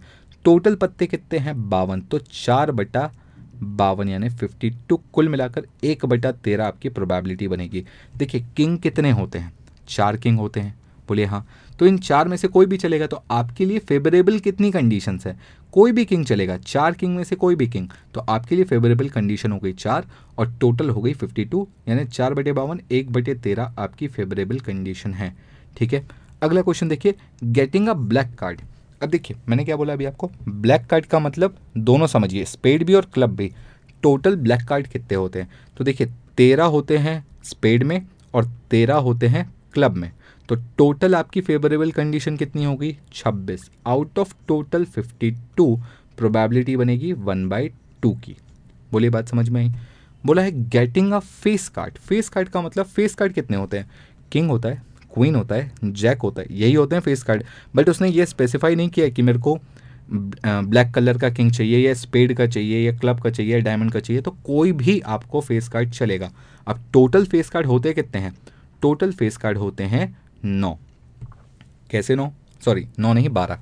कैसे बारह? तो देखिए king queen jack king queen jack तो चारों के होते हैं। चारों के किंग होंगे। चारों की क्वीन होगी और चारों के जैक होंगे। तो कुल मिलाकर आपकी फेवरेबल कंडीशन कितनी बन गई? बारह। कोई भी किंग चलेगा, कोई भी क्वीन चलेगी, कोई भी जैक चलेगा तो फेवरेबल कंडीशन हो गई बारह। Out of total fifty two बोलिए, बात समझ में आई? चार से काट लीजिएगा, तीन बटे तेरह। ये है आपकी probability getting a face card की। आगे बोला है गेटिंग अ न्यूमरिक कार्ड एक न्यूमरिक कार्ड की प्रोबेबिलिटी क्या है? अब देखिए न्यूमरिक कार्ड कितने होते हैं? तो देखिए, दस से लेकर दो तक न्यूमरिक कार्ड हैं, ठीक है? तो टोटल आप ध्यान से देखेंगे तो नौ न्यूमरिक कार्ड है, वो भी कितने प्रकार के? चार प्रकार के। नौ चौके छत्तीस न्यूमरिक कार्ड होते हैं। छत्तीस न्यूमरिक कार्ड होते हैं। तो आपकी फेवरेबल कंडीशन है thirty six out of total fifty two बोलिए, बात समझ में आई? यहाँ तक कोई दिक्कत, चार से अगेन काट लीजिएगा, नौ बटे तेरह, ये है आपकी गेटिंग अ न्यूमरिक कार्ड की प्रोबेबिलिटी तो आई होप आपको ये बात समझ में आ गई होगी। और यहाँ पर कार्ड्स के और भी क्वेश्चंस हैं तो चलिए उनको देखते हैं, उनको बनाने की कोशिश करते हैं। अगला क्वेश्चन देखिए क्या लिखा हुआ है। One card is drawn from a pack of 52 cards what is the probability of getting a red colour face card red colour face card का क्या मतलब होता है? किंग, क्वीन, जैक, बट ये भी रेड कलर के। रेड कलर का मतलब टोटल फेवरेबल कंडीशन हो गई छः भाई, रेड कलर का मतलब या तो आप डायमंड का भी चलेगा, या फिर आप हार्ट का भी ले लो। तो इसके भी तीन कार्ड होते हैं और इसके भी तीन फेस कार्ड होते हैं तो टोटल फेवरेबल कंडीशन छः हो गई। तो six out of fifty two. बोलिए, बात समझ में आई? मेरे ख्याल से यहाँ तक क्लियर है, कोई दिक्कत नहीं होनी चाहिए। और आपको लगे तो दो से काट लीजिएगा तो ये हो जाएगा तीन बटा छब्बीस। ठीक है? अगला क्वेश्चन देखिए getting a card with alphabet भैया अल्फ़ाबेट का मतलब क्या होता है? अल्फ़ाबेट किस किसमें होता है? किंग क्वीन जैक में तो होता ही है, इक्का में भी होता है एस में भी अल्फ़ाबेट होता है। तो टोटल अल्फ़ाबेटिकल कार्ड्स कितने हो गए? तो देखिए, एक टाइप में चार होते हैं और ऐसे चार टाइप हैं। तो टोटल सोलह अल्फ़ाबेटिकल कार्ड्स हैं। कौन कौन से समझ में आ गया सभी को? देखिए स्पेड के भी चार होंगे कुल मिलाकर चिड़ी के भी चार होंगे, ईंट के भी चार होंगे, लालपान के भी चार होंगे काले पान के भी चार होंगे। तो टोटल आप देखेंगे तो सोलह कार्ड्स हैं जिनके अल्फ़ाबेट्स हैं, ठीक है? तो सोलह बटे बावन, यानी फिफ्टी टू चार से काट लीजिएगा फोर अपॉन थर्टीन ये आ गई आपकी प्रोबेबिलिटी अगला क्वेश्चन देखिए not getting a king not getting a king का मतलब क्या होता है? कि किंग नहीं चाहिए मुझे। अच्छा किंग कितने हैं? चार हैं। ये चार मुझे नहीं चाहिए। बावन में से चार नहीं चाहिए तो कितने चाहिए? तो आप बोलेंगे, सर, बचे हुए अड़तालीस में से कोई भी चलेगा। मैं बोलूँगा हाँ किंग छोड़ दो, बावन में से किंग छोड़ दो, चार माइनस कर दो तो बचे कितने? अड़तालीस। इन अड़तालीस में से कोई भी चलेगा, ये चार किंग नहीं चलेंगे। तो मैं बोलूँगा, हमारी फेवरेबल कंडीशन कितनी है? अड़तालीस। फोर्टी एट अपॉन टोटल कितने हैं? फिफ्टी टू बोलिए, बात समझ में आई? तो ये बारह बटे तेरह आपकी प्रोबेबिलिटी बनेगी। अगला क्वेश्चन देखिए क्या लिखा हुआ है? Not getting any face card face card नहीं चाहिए। अच्छा फेस कार्ड आने की कंडीशन क्या थी?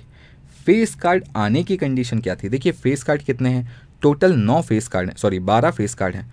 कितने में से? बावन में से। बावन में से बारह फेस कार्ड हैं। चार से काटेंगे तो तीन बटे तेरह। ये है आपकी फेस कार्ड आने की कंडीशन फेस कार्ड आने की कंडीशन ये है। तो नहीं आने की कितनी होगी? तो देखिए, जब भी क्वेश्चन में आपसे ऐसा बोले ना कि ये नहीं चाहिए मुझे तो आप क्या करेंगे? टोटल प्रोबेबिलिटी जिसको आप वन बोलते हैं, इसमें से जो नहीं चाहिए, उसे माइनस कर देना। तो बेसिकली ये वाला मुझे नहीं चाहिए था तो मैं बोलूँगा तीन बटे तेरह को माइनस कर देना। आंसर दस बटे तेरह आ जाएगा। यही है हमारी probability of not getting any face card तो आपने क्या किया? पहले फेस कार्ड निकाल लिए कि फेस कार्ड आने की प्रोबेबिलिटी कितनी है? तीन बटे तेरह। ठीक है तो नॉट की कितनी होगी? वन माइनस तीन बटे तेरह कर देना, ये आपकी not getting a face card किया जाएगी।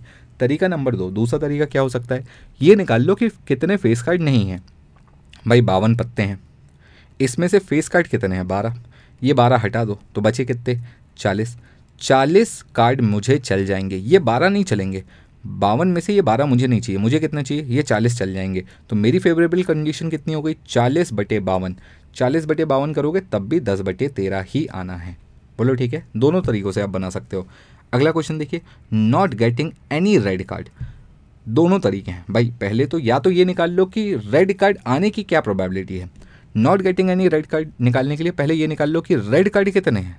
तो रेड कार्ड आप ध्यान से देखोगे तो हार्ट भी है और डायमंड भी है। तो टोटल तेरह रेड कार्ड है आउट ऑफ़ ट्वेंटी सिक्स तो एक बटा दो, ये वो प्रोबेबिलिटी है जो कि रेड कार्ड आने की है।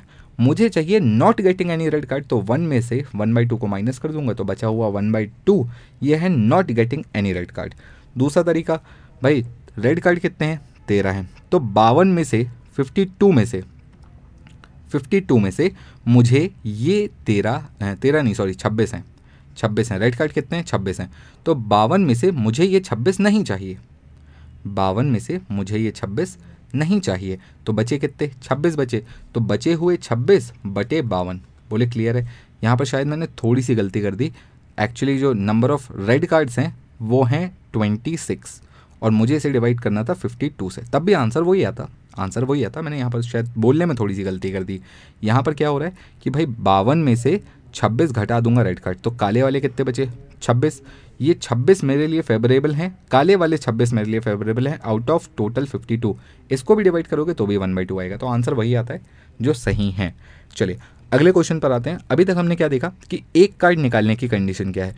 अब इसी पैक ऑफ़ कार्ड से मैं दो कार्ड निकालूँगा तो क्या क्या कंडीशंस बनती हैं, यहाँ से थोड़ा सा ध्यान से सुनिएगा, क्योंकि अब चीज़ें थोड़ी सी कॉम्प्लिकेटेड आपको फील हो सकती हैं ऑल बहुत ईजी हैं, अगर आप सही तरीके से समझेंगे तो। चलिए, अगले क्वेश्चन पर आते हैं। अगला क्वेश्चन देखिए क्या बोला हुआ है। Two cards are drawn from a pack of fifty two cards देखिए, दो कार्ड निकाले गए हैं। अब एक नहीं, दो कार्ड है।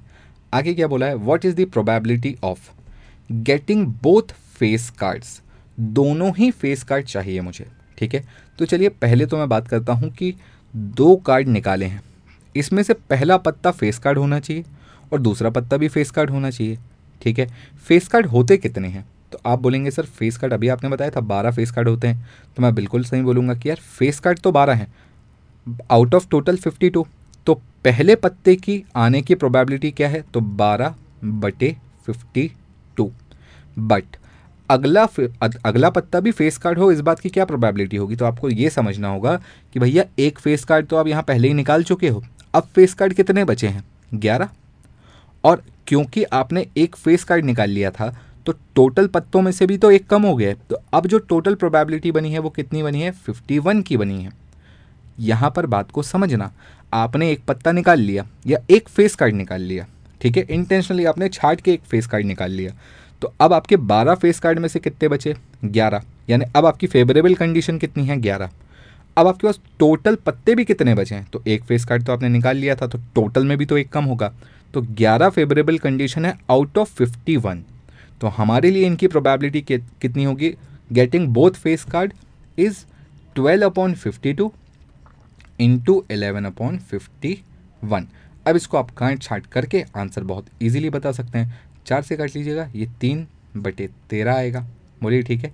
यहाँ तक मेरे ख्याल से आपको समझ में आ गया होगा। अब आगे का काम तो मल्टीप्लिकेशन का है और वो आप सभी लोग, मुझे पता है, बहुत अच्छे से कर सकते हैं।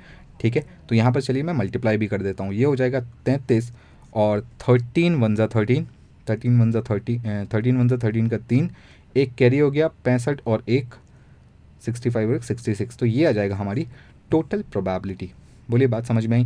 हालाँकि आप इसे और अभी काट सकते हैं, तीन से ये और कट सकता है, तीन से कटेगा तो ये ग्यारह हो जाएगा और तीन से कटेगा तो ये टू टू वन हो जाएगा और ये बनेगी हमारी फाइनल प्रोबेबिलिटी बोलिए बात समझ में आई? कैसे किया हमने? एक और क्वेश्चन देखते हैं। Getting both card of king वही कंडीशन है। पत्ते, बावन पत्ते हैं, दो कार्ड निकाले। मुझे दोनों ही किंग चाहिए हैं। दोनों ही किंग चाहिए का मतलब पहला पत्ता भी किंग होना चाहिए और दूसरा पत्ता भी किंग होना चाहिए। अच्छा ये बताइए किंग होते कितने हैं? तो आप बोलेंगे चार। तो चलिए, पहले पत्ते तो चार। कितने में से? बावन में से। बट जब आप दूसरा पत्ता निकालेंगे तो ध्यान रखिएगा कि एक किंग तो आप पहले ही निकाल चुके हैं। तो अब आपके पास किंग कितने बचे हैं? तीन। मतलब आपके पास अफेवरेबल फेवरेबल कंडीशंस कितनी है? केवल तीन।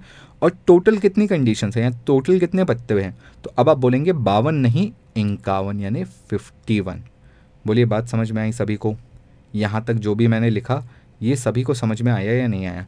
ठीक है? तो यहाँ पर अब हम इसको बोथ किंग का प्रोबेबिलिटी क्या होगा? तो इनको सिंपल मल्टीप्लाई कर देंगे। ये आ जाएगा एक बटा तेरह और ये आ जाएगा एक बटा सत्रह। ठीक है? बात समझ में आई? तो तेरह तेरह इंटू सत्रह कर लेंगे, आपको आंसर मिल जाएगा। कितना मिलेगा? एक बटा टू टू, वन। दोनों पत्ते आने की संभावना क्या है? तो one upon two two, one, यानी 221 बार में से एक ही बार ऐसा होगा कि आपको दोनों किंग मिलेंगे। बात समझ में आ गई आपको? चलिए, अगला क्वेश्चन देखिए क्या लिखा हुआ है। वही कंडीशन है, बावन पत्ते हैं, उसमें से दो कार्ड निकाल लिए गए। One king and one queen एक किंग चाहिए है और एक क्वीन ठीक है कंडीशन बना लीजिए। एक किंग चाहिए है और एक क्वीन भाई किंग कितने होते हैं? किंग होते हैं चार। और क्वीन कितनी होती हैं? क्वीन भी चार होती हैं। आपने एक किंग निकाल लिया out of total fifty two एक किंग निकाल लिया। बट क्वीन तो अभी भी पत्तों में चार ही है ना? तो क्वीन की कंडीशन में आपके पास अभी भी फेवरेबल कंडीशन में चार ही रहेंगे। ये तीन नहीं हो जाएँगे। अगर किंग चाहिए होता, तब तीन होता, क्योंकि आपने एक किंग निकाल चुका है।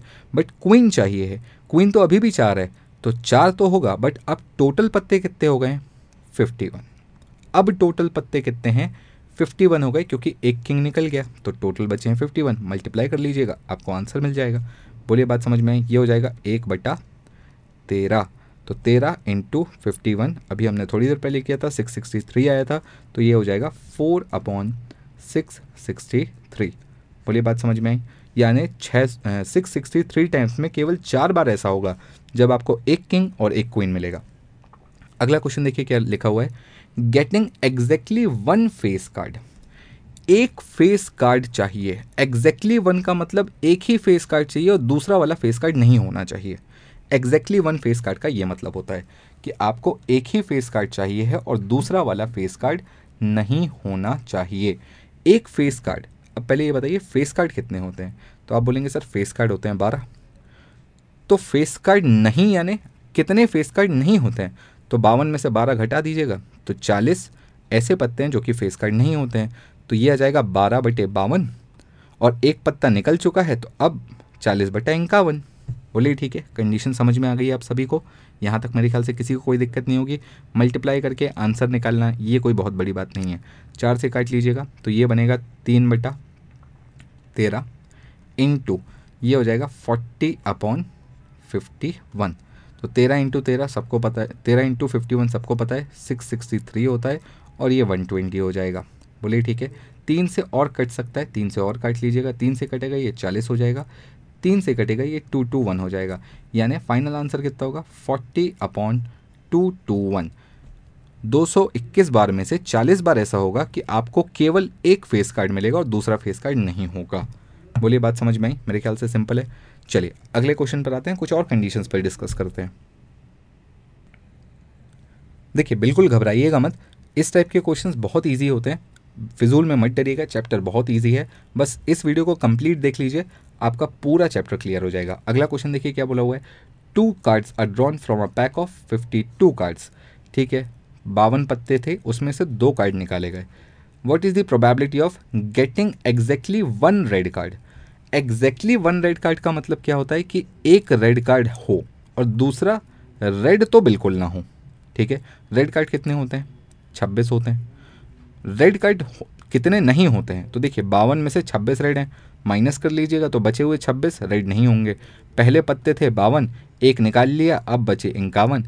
ये हो गया आपका आंसर बोलिए क्लियर है। इसे काट लीजिएगा वन बाई टू से मल्टीप्लाई कर लीजिएगा, दो से और काट लीजिएगा, ये हो जाएगा तेरह। तो तेरह बटे फिफ्टी वन ये है आपका answer for getting exactly one red card यानी इक्यावन बार में से तेरह बार ऐसा होगा कि आपको एक रेड कार्ड मिलेगा, केवल एक रेड कार्ड मिलेगा, और दूसरा वाला ऑब्वियसली ब्लैक होगा। ठीक है? अगला क्वेश्चन देखिए क्या बोला हुआ है। Getting exactly one black king exactly one black king एक मुझे ब्लैक किंग चाहिए है, ब्लैक का किंग। दूसरा मुझे ब्लैक का किंग तो नहीं चाहिए, उसके अलावा जो मिल जाए। दूसरा मुझे ब्लैक का किंग तो नहीं चाहिए, बाकी जो मिल जाए। अच्छा ब्लैक के किंग होते कितने हैं? दो। तो बचे के कार्ड्स कितने हैं? पचास। बावन में से दो ब्लैक के किंग होते हैं तो बचे कितने पचास। तो ये मुझे चाहिए है और ये दूसरे पत्ते में मुझे चाहिए यहाँ पर जब निकाला तो बावन पत्ते थे और यहाँ से जब निकाला तो इक्यावन बचे थे। मल्टीप्लाई कर लेंगे, काम ख़त्म हो जाएगा। बोलिए क्लियर है। Two upon fifty two into fifty upon fifty one multiply करते सबको बनता है। ये आ जाएगा एक बटा छब्बीस का। पाँच से दो से और काट लीजिएगा तो ये तेरह हो जाएगा और ये पच्चीस हो जाएगा। तो पच्चीस बटे सिक्स सिक्सटी थ्री बोलिए बात समझ में आई? तेरह into fifty one six sixty three सबको याद हो गया पच्चीस से कम पच्चीस होता है तो ये है आपकी probability of getting exactly one black king exactly one black king दूसरा पत्ता ब्लैक किंग के अलावा कुछ भी हो सकता है, पर ब्लैक किंग तो नहीं होगा। रेड का किंग भी हो सकता है रेड की क्वीन भी हो सकती है न्यूमरिक कार्ड भी हो सकता है इक्का भी हो सकता है, कुछ भी हो सकता है, बस वो ब्लैक का किंग तो नहीं होगा, ठीक है? अगला क्वेश्चन देखिए क्या बोला हुआ है। Getting at least one red card अब at least one red card का मतलब बहुत ध्यान से समझना भाई, यहाँ पर बनती हैं conditions at least one red card का मतलब क्या होता है? कि भाई एक रेड कार्ड है, चलेगा। और दोनों रेड कार्ड हो जाएँगे तो भी चलेगा। बात समझ में आई? क्या बोला मैंने? एक रेड कार्ड है और एक ऑब्वियसली फिर दूसरा ब्लैक होगा तो चल जाएगा। दोनों रेड कार्ड होंगे तो भी चल जाएगा। एक रेड कार्ड की कंडीशन क्या है? अब आपको यहाँ पर बेसिकली चार कंडीशंस निकालनी है। एक रेड कार्ड और एक ब्लैक कार्ड की कंडीशन क्या है? एक रेड कार्ड रेड कार्ड होते हैं छब्बीस, ब्लैक कार्ड होते हैं छब्बीस। ठीक है? Out of fifty two out of fifty one but ये तो हो गई कंडीशन जहाँ पर आप एक रेड कार्ड बोल रहे हो और एक ब्लैक बोल रहे हो। भाई, दोनों रेड भी तो चल जाएँगे ना। एटलीस्ट वन रेड कार्ड का मतलब क्या होता है? एक रेड कार्ड और दोनों रेड होंगे तो भी चल जाएँगे। तो दोनों रेड की कंडीशन क्या होगी? दोनों रेड की कंडीशन होगी, या तो ये छब्बीस है और एक और निकल गया तो पच्चीस बचे। जब यहाँ से निकाला था तो बावन थे, जब यहाँ से निकाला तो इक्यावन बचे। इन दोनों कंडीशंस को तो मल्टीप्लाई करना है बट ये जो total as an whole condition है, इनको आप ऐड करेंगे। ठीक है? एक सेट के अंदर जितने भी कंडीशन आएँगे, उनको मल्टीप्लाई करेंगे। बट दूसरे सेट की कंडीशन से आप ऐड करेंगे। ध्यान रखना इस बात को। तो आंसर कितना होगा? छब्बीस इंटू छब्बीस बटे, अब आप इसको नॉर्मली भी कर सकते हो, थोड़ा सा कैलकुलेट करके, कि छब्बीस इंटू छब्बीस बटे fifty two into fifty one plus छब्बीस इंटू पच्चीस बटे fifty two into fifty one बोलिए क्लियर है? यहाँ से भी काट लीजिएगा। छब्बीस से काट लीजिएगा, एक बटा दो बार में, और इसे भी काट लीजिएगा, एक बटा दो बार में।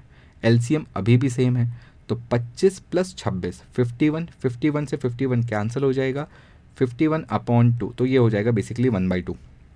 ठीक है? अब इसको आप सॉल्व कर लेंगे तो मेरे ख्याल से आंसर आपको समझ में आ जाएगा कि क्या होने वाला है।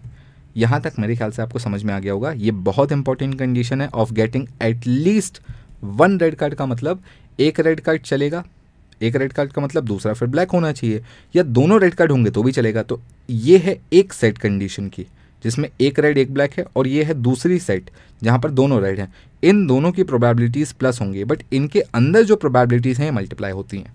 ठीक है? अगला क्वेश्चन देखो। दो कार्ड निकालेंगे at least one ace at least one ace का क्या मतलब है? एक एक का चलेगा तो दूसरा ऑब्वियसली इक्का नहीं होगा। और दोनों इक्के होंगे तो भी चलेंगे। तो देखिए दो सेट बने ना। दो प्रोबेबिलिटीज़ बनी कि एक इक्का है, दूसरा इक्का नहीं है और दोनों इक्के हैं। ये दो अलग अलग सेट हैं। इन दोनों की प्रोबेबिलिटीज़ प्लस होंगी। बट इनके अंदर की जो प्रोबेबिलिटीज़ हैं, वो मल्टीप्लाई होंगी। तो एक इक्का मतलब इक्के कितने होते हैं? चार आउट ऑफ़ फिफ्टी टू और दूसरा इक्का नहीं होना चाहिए। इक्का नहीं का मतलब बावन में से चार हटा देना। तो बचे कितने? अड़तालीस। आउट ऑफ़ फिफ्टी वन बोलो, ठीक है? प्लस दोनों इक्के दोनों इक्के का मतलब एक तो चार बटा बावन होगा और दूसरा एक इक्का भी निकल चुका है तो अब तीन इक्के बचे हैं और पत्ते भी इक्यावन बचे हैं। तो इस तरीके से आप क्वेश्चन को बहुत ईजिली बना सकते हो। बस आपको इन्हें सॉल्व कर देना है। ये हो जाएगा एक बेटा तेरह और ये भी हो जाएगा एक बेटा तेरह। तो कुल मिलाकर कंडीशन क्या बनेगी? फोर्टी एट अपॉन ये हो जाएगा सिक्स सिक्सटी थ्री प्लस ये भी हो जाएगा three upon six sixty three. Add कर देना तो ये हो जाएगा fifty one upon six sixty three ये कितना होता है? तेरह इंटू इक्यावन होता है, इक्यावन से इक्यावन कट जाएगा तो वन बाय थर्टीन आपका आंसर आ जाएगा। बोलिए बात समझ में getting getting at least one ace का आंसर होगा, एक बटे तेरह। आई होप आपको ये बात समझ में आ गई होगी बहुत ही ईजिली अब आपसे ये क्वेश्चन बन जाएँगे। चलिए, आगे बढ़ते हैं, कुछ और कंडीशन डिस्कस करते हैं, थोड़ा और कंसेप्ट क्लियर करते हैं।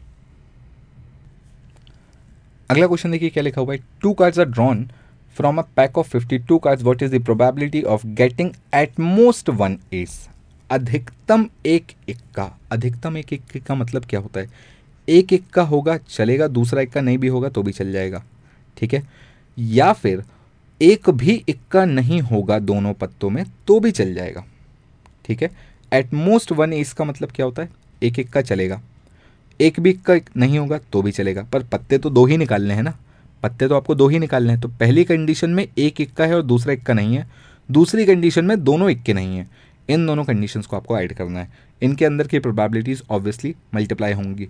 चलिए इक्का कितना होता है? चार। आउट ऑफ़ फिफ्टी टू इक्का कितनी बार नहीं होता है? तो फोर्टी एट टाइम्स नहीं होता है। Out of fifty one plus इक्का कितनी बार नहीं होता है? तो फोर्टी एट टाइम्स नहीं होता है। Upon fifty two into इक्का कितनी बार नहीं होता है तो फोर्टी एट टाइम्स नहीं होता है बट आपने ऑलरेडी एक बार निकाल चुका है तो बचे कितने? Forty seven upon fifty one बोलिए बात समझ में आई?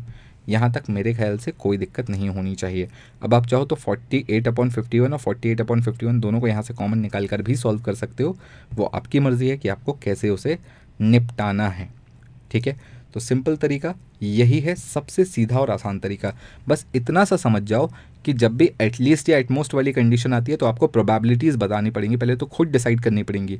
एक एक का है, दूसरा एक का नहीं है, दोनों एक के नहीं है। तो ये दो सेट बनेंगे। इन दोनों के सेट की प्रोबेबिलिटीज़ ऐड होंगी बट इनके अंदर जो भी प्रोबेबिलिटीज़ होंगी, वो मल्टीप्लाई होंगी।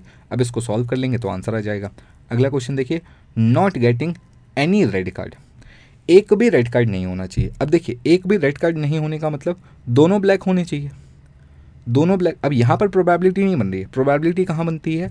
प्रोबेबिलिटी मतलब प्रोबेबिलिटी के अंदर प्रोबेबिलिटी कहाँ बनती है? जब हम एटलीस्ट या एटमोस्ट की बात करते हैं, तभी बनती है। और एल्स नहीं बनती है। तो यहाँ पर हम क्या बात कर रहे हैं? Not getting any red card red card नहीं होना चाहिए। तो हम क्या चलेंगे? हमें दोनों ब्लैक चाहिए। ब्लैक कितने होते हैं? ब्लैक होते हैं छब्बीस। यहाँ पर एक ब्लैक निकल गया तो आप कितने बचे? पच्चीस।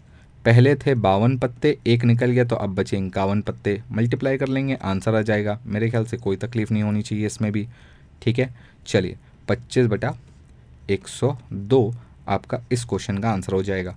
अगला क्वेश्चन देखिए not getting not getting any numeric card भैया, मुझे न्यूमरिक कार्ड नहीं चाहिए।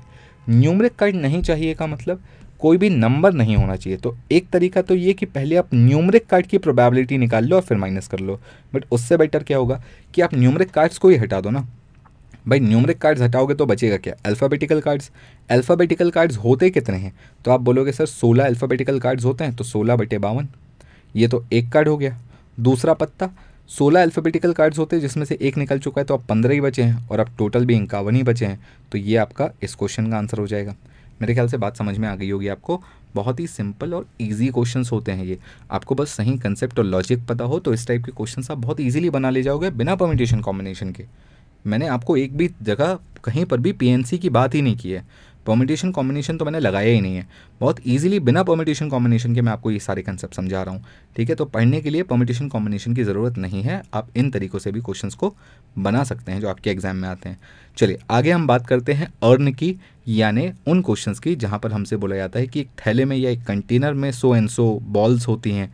तो चलिए पहले कंसेप्ट समझ लेते हैं। अब देखिए, इसे बोलते हैं अर्न कभी कभी हम इसे थैला भी बोल लेते हैं। ठीक है? या हम एक जार भी बोल लेते हैं कि एक जार में सो एंड सो बॉल्स हैं। तो देखिए कंडीशन कुछ भी हो, आपको क्या बोला जाता है कि यहाँ पर कुछ सेट ऑफ़ बॉल्स हैं, जिनमें से कुछ रेड हैं, कुछ ग्रीन हैं, कुछ ब्लू हैं, इस तरीके के आपको डिफरेंट कलर्स दिए जाते हैं। अच्छा ये क्वेश्चंस बने ही क्यों? क्या है, पत्ते वाले कंडीशन पत्ते वाले क्वेश्चनों में कंडीशन है। कंडीशन क्या है कि आपको पत्ते जो हैं वो टोटल 52 ही रखने पड़ेंगे। अब एग्जामिनर चाह कर भी इन बावन पत्तों, क्योंकि एक कार्ड में बावन ही पत्ते आते हैं तो ये फैक्ट एग्जामिनर चाह कर भी चेंज नहीं कर सकता है। तो उसने तरीका निकाला कि भाई, अगर मुझे बावन वाला क्वेश्चन नहीं देना है, मुझे थोड़े से सिंपल क्वेश्चन बनाने जिसमें कैलकुलेशन थोड़ा सा कम रहे, तब मैं क्या करूँ? तो उसने बोला पत्ते वाले क्वेश्चन करो कैंसिल, आप डालो थैले वाले। थैले वाले में नंबर्स हम अपने हिसाब से एडजस्ट कर सकते हैं। कैसे? सपोज़ उसने बोल दिया, एक थैले में दस रेड बॉल है और पंद्रह ब्लू बॉल हैं। तो ये दस और पंद्रह उसने अपने हिसाब से एडजस्ट कर दिया। वो चाहता तो इसको बीस कर सकता था, वो चाहता तो इसको पच्चीस कर सकता था बट पत्तों में वो कुछ नहीं कर सकता था। पत्ते बावन है तो बावन ही फिक्स हैं। तो वहाँ पर उसके पास एक लिमिटेशन थी, यहाँ पर कोई लिमिटेशन नहीं है, वो अपने हिसाब से नंबर सेट कर सकता है। तो कंसेप्ट वही है जो पत्तों में था। बस यहाँ पर नंबर वो अपने हिसाब से सेट कर सकता है। इसलिए आप इसको एक नया टाइप समझ लो, या जो भी समझ लो कंसेप्ट वही है। क्वेश्चन देखते हैं क्वेश्चन समझने की कोशिश करते हैं। सपोज़ उसने बोला कि एक थैले में या एक अर्न में बीस रेड बॉल हैं। पच्चीस ब्लू बॉल हैं। आपने दो बॉलें निकाली। टू बॉल्स ठीक है? दो बॉलें निकाली। उसे चाहिए है एक रेड और एक ब्लू एक रेड और एक ब्लू तो सबसे पहले तो ये देखो भाई रेड हैं कितनी? हमारी फेवरेबल कितनी है? बीस। ब्लू कितनी है? पच्चीस। टोटल कितनी है? तो आप बोलोगे टोटल है फोर्टी फाइव पर जब आपने एक रेड बॉल निकाल ली तो अब टोटल फोर्टी फोर ही बची हैं। ये आ गई आपकी प्रोबेबिलिटी अब देखिए, पत्ते और इसमें कोई खास अंतर पड़ा नहीं। बस यहाँ पर टोटल वहाँ पर फिक्स 52 था। यहाँ पर टोटल अपने हिसाब से चेंज हो सकता है। अगर उसने क्वेश्चन में बोल दिया, दस रेड हैं, पंद्रह ब्लू हैं तो अब यहाँ पर टोटल कितना हो जाएगा? पच्चीस हो जाएगा। तो सेम क्वेश्चन का आंसर यहाँ पर क्या बनेगा? दस बटे पच्चीस इंटू पंद्रह बटे चौबीस। एक रेड और एक ब्लू कंडीशन आपको समझ में आ गई। यहाँ पर पच्चीस टोटल पच्चीस है, एक निकल गई तो अब चौबीस बची। तो यहाँ पर टोटल वो अपने हिसाब से चेंज करवा सकता है। इसीलिए कहीं ना कहीं अर्न वाले क्वेश्चन इंट्रोड्यूस किए गए। चलिए, अब आते हैं सीधा क्वेश्चन पर। क्वेश्चन देखिए क्या लिखा हुआ है? A bag contain eight red and twelve green balls two balls are drawn out what is the probability of getting both balls red दोनों रेड मिल जाएँ, इसकी क्या प्रोबेबिलिटी है? तो देखिए, एक रेड और दोनों रेड रेड हैं कितनी? आठ. तो अगर आठ यहाँ पर है तो अब एक निकलने के बाद सात यहाँ पर बचेगी. टोटल कितनी है? बीस. एक निकलने के बाद टोटल बचेगी उन्नीस. मल्टीप्लाई कर देंगे, पहले क्वेश्चन का आंसर सिंपल है. दूसरा क्वेश्चन देखो. Getting one red and one green एक रेड और एक ग्रीन। रेड कितनी है? आठ। ग्रीन कितनी है? बारह। टोटल बॉल्स बीस। एक निकल चुकी है तो अब बची उन्नीस। मल्टीप्लाई कर देंगे, दूसरे क्वेश्चन का आंसर आ जाएगा। एटलीस्ट वन ग्रीन यहाँ समझना भाई। एटलीस्ट वन ग्रीन का मतलब क्या होता है? एटलीस्ट वन ग्रीन का मतलब होता है कि एक ग्रीन चलेगी। यानी दूसरी ग्रीन नहीं होगी तो चलेगा। दोनों ग्रीन होगी तो भी चलेगा। समझ रहे हो? एक ग्रीन चलेगा, दोनों ग्रीन तो भी चलेगा। पर जब एक ग्रीन है, तब दूसरी कुछ तो निकालनी पड़ेगी। तो दूसरी ऑब्वियसली ग्रीन नहीं होनी चाहिए। तो सुनो, एक ग्रीन ग्रीन कितनी है? बारह। ग्रीन कितनी नहीं है? तो आठ। दोनों ग्रीन का मतलब बारह और दूसरी बार में आएगा ग्यारह, क्योंकि एक ग्रीन आप निकाल चुके। बॉल्स कितनी थी? बीस। एक निकालने के बाद उन्नीस बची। बॉल्स कितनी थी? बीस, एक निकालने के बाद उन्नीस बची। ये लोग तो आपस में मल्टीप्लाई हो जाएँगे बट डिफरेंट ग्रुप्स आपस में ऐड होंगे। तो सिंपल क्वेश्चन अब मेरे ख्याल से आप लोग समझ गए होंगे कि एटलीस्ट और एटमोस्ट के क्वेश्चंस को किस तरीके से देखना है कि हम बिना परमिटेशन कॉम्बिनेशन के इस टाइप के क्वेश्चंस को बहुत ईजिली बना सकते हैं। चलिए, कुछ और क्वेश्चंस देखते हैं प्रैक्टिस के लिए। अगला क्वेश्चन देखिए क्या लिखा हुआ है। A bag contain five red ten blue and fifteen black balls ठीक है? वॉट इज़ दी अच्छा यहाँ पर ऐसा बोला कहीं नहीं है कि कितनी बॉल्स क्या होनी चाहिए बट मेरे ख्याल से मैं ये मान के चल रहा हूँ वन रेड वन ब्लू तो यहाँ पर तीन बॉलें निकाली गई हैं, ठीक है? यहाँ पर अपन मान के चल रहे हैं कि three balls three balls are drawn out drawn out तीन बॉल्स निकाली गई। अब पहले क्वेश्चन के हिसाब से एक रेड होनी चाहिए, एक ब्लू होनी चाहिए और एक ब्लैक होनी चाहिए। एक रेड का मतलब फेवरेबल हो गई पाँच एक ब्लू का मतलब फेवरेबल हो गई दस और एक ब्लैक का मतलब फेवरेबल हो गई पंद्रह। बोलो ठीक है। टोटल बॉल्स कितनी है? टोटल बॉल्स गिनोगे तो आपको पता चलेगा टोटल तीस बॉल्स हैं। तीस में से एक निकल गई, बची कितनी? उनतीस। उनतीस में फिर एक और निकल गई, बची कितनी? अट्ठाईस। बोलो ठीक है। मल्टीप्लाई कर लोगे, पहले क्वेश्चन का आंसर आ गया। अब मल्टीप्लाई आप अपने हिसाब से आराम से करते रहना, इसको एक से काटना, इसको दो से काटना, फिर चाहो तो और दो दो से काट लेना, जैसे आपको ठीक लगे, वो आपकी मर्ज़ी है। क्वेश्चन सॉल्व करना आपके ऊपर है कि आप इसे कैसे मल्टीप्लाई करके काट पीट करना चाहते हो, मैं आपको कंसेप्ट बता रहा हूँ। अगला क्वेश्चन देखो क्या लिखा हुआ है। Not getting any blue ball भैया ब्लू बॉल चाहिए ही नहीं। ब्लू नहीं चाहिए तो ब्लू नहीं लेंगे। तो बची क्या? रेड और ब्लैक ये दोनों हमारी फेवरेबल कंडीशंस हैं। दोनों हमारी फेवरेबल कंडीशन है। तो रेड भी हमारी फेवरेबल है ब्लैक भी हमारी फेवरेबल है, यानी हमारी फेवरेबल कितनी है? बीस। तो बीस आउट ऑफ़ थर्टी ये पहली बॉल दूसरी बॉल निकलेगी उन्नीस आउट ऑफ़ ट्वेंटी नाइन और तीसरी बॉल निकलेगी अट्ठारह आउट ऑफ़ ट्वेंटी एट बोलिए ठीक है मल्टीप्लाई कर लेंगे आंसर मिल जाएगा। यहाँ तक मेरे ख्याल से आपको समझ में आ गया। अब एटलीस्ट और एटमोस्ट में आपको थोड़ा सा कंडीशन ध्यान रखना पड़ेगा भाई। एटलीस्ट और एटमोस्ट में कंडीशंस का ध्यान रखना पड़ेगा, क्योंकि यहाँ पर प्रोबेबिलिटी के अंदर प्रोबेबिलिटी बनती है। एटमोस्ट वन रेड का मतलब क्या होगा? ज़्यादा से ज़्यादा एक रेड तो एक रेड होगी तो चलेगा, एक भी रेड नहीं होगी तो भी चलेगा। भाई, एक रेड है तो बची हुई जो दो बॉल्स हैं, वो क्या होनी चाहिए?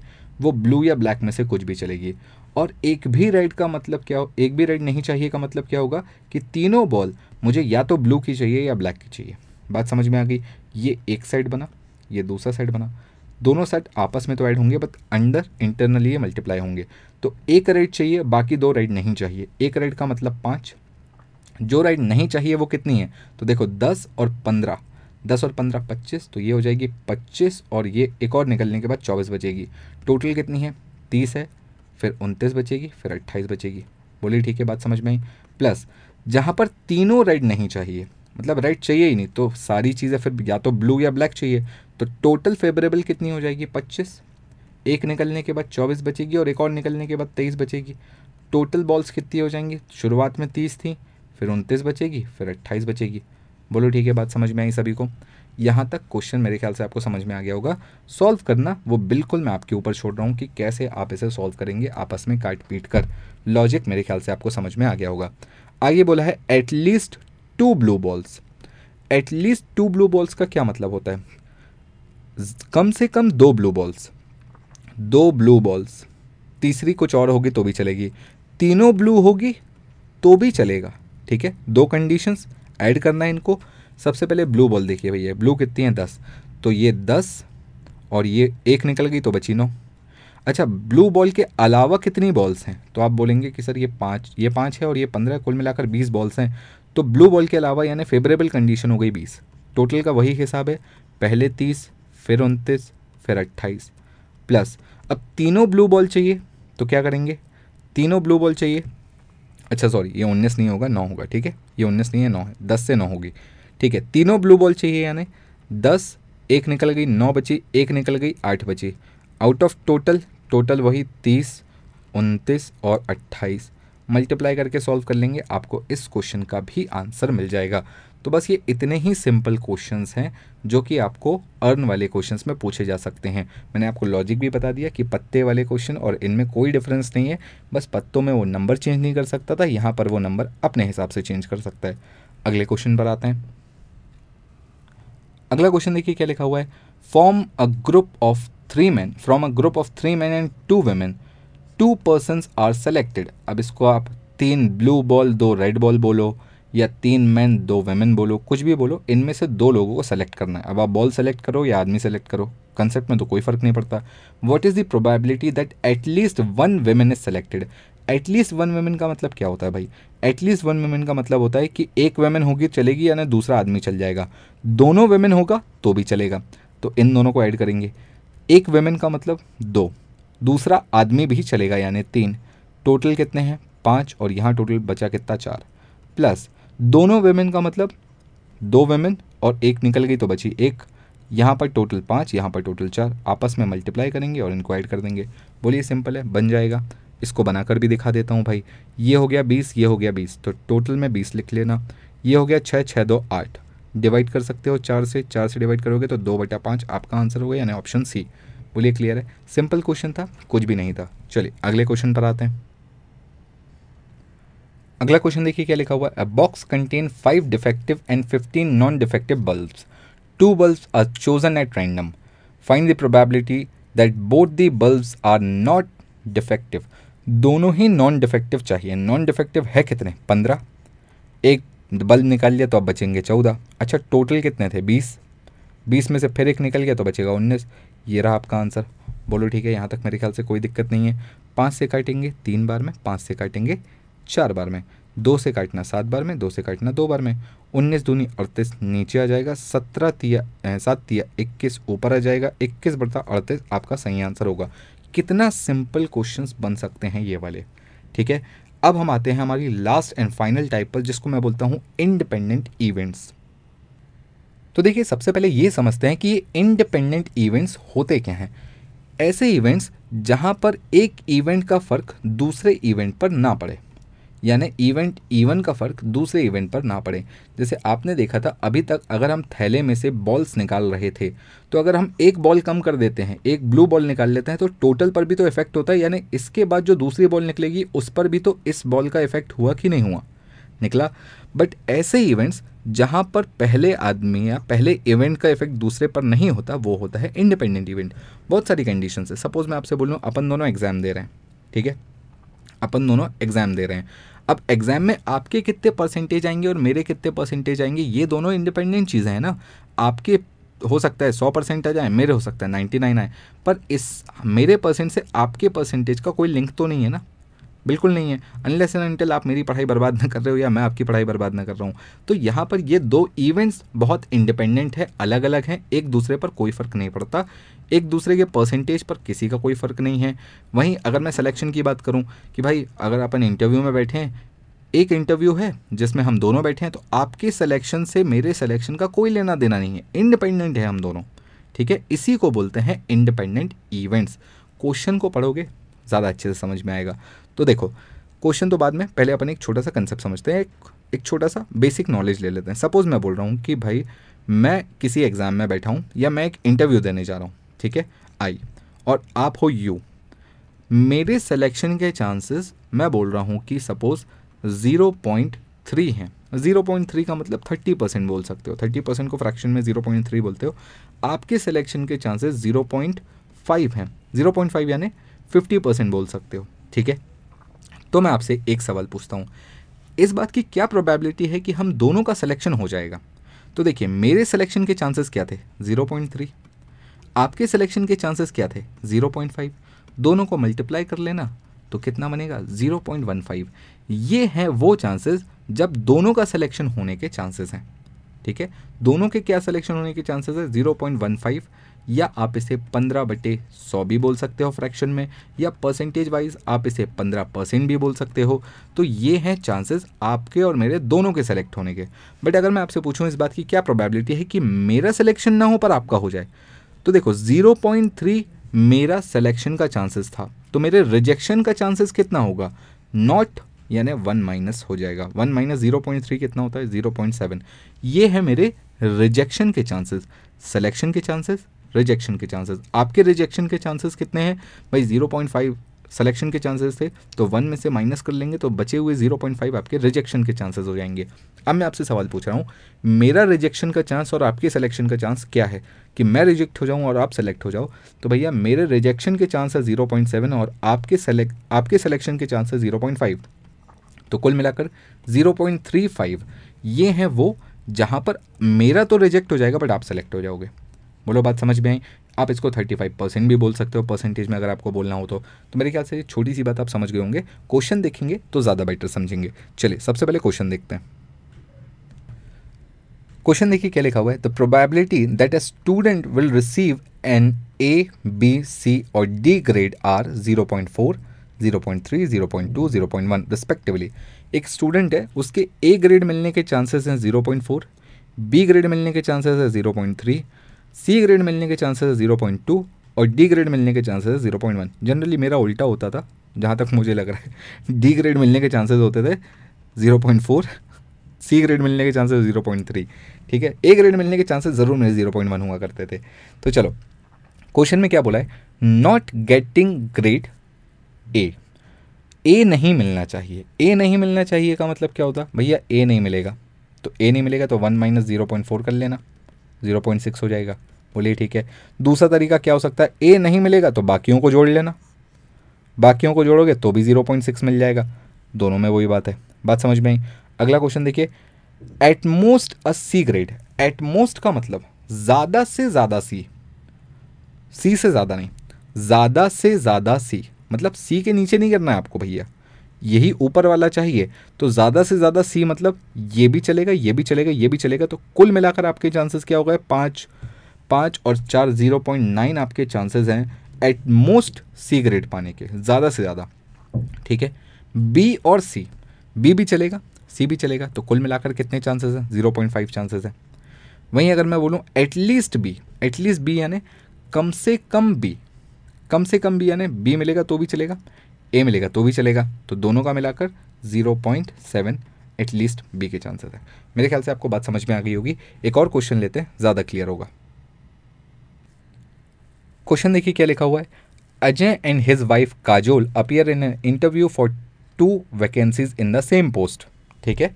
दो वैकेंसीज थी अजय और काजोल, दोनों जाके बैठते हैं इंटरव्यू पर। Probability of Ajay selection is one by seven Ajay के सिलेक्शन के चांसेस हैं वन बाय सेवन तो सबसे पहले यहाँ से एक बात तो समझ लो, अजय के रिजेक्शन के चांसेस क्या हैं?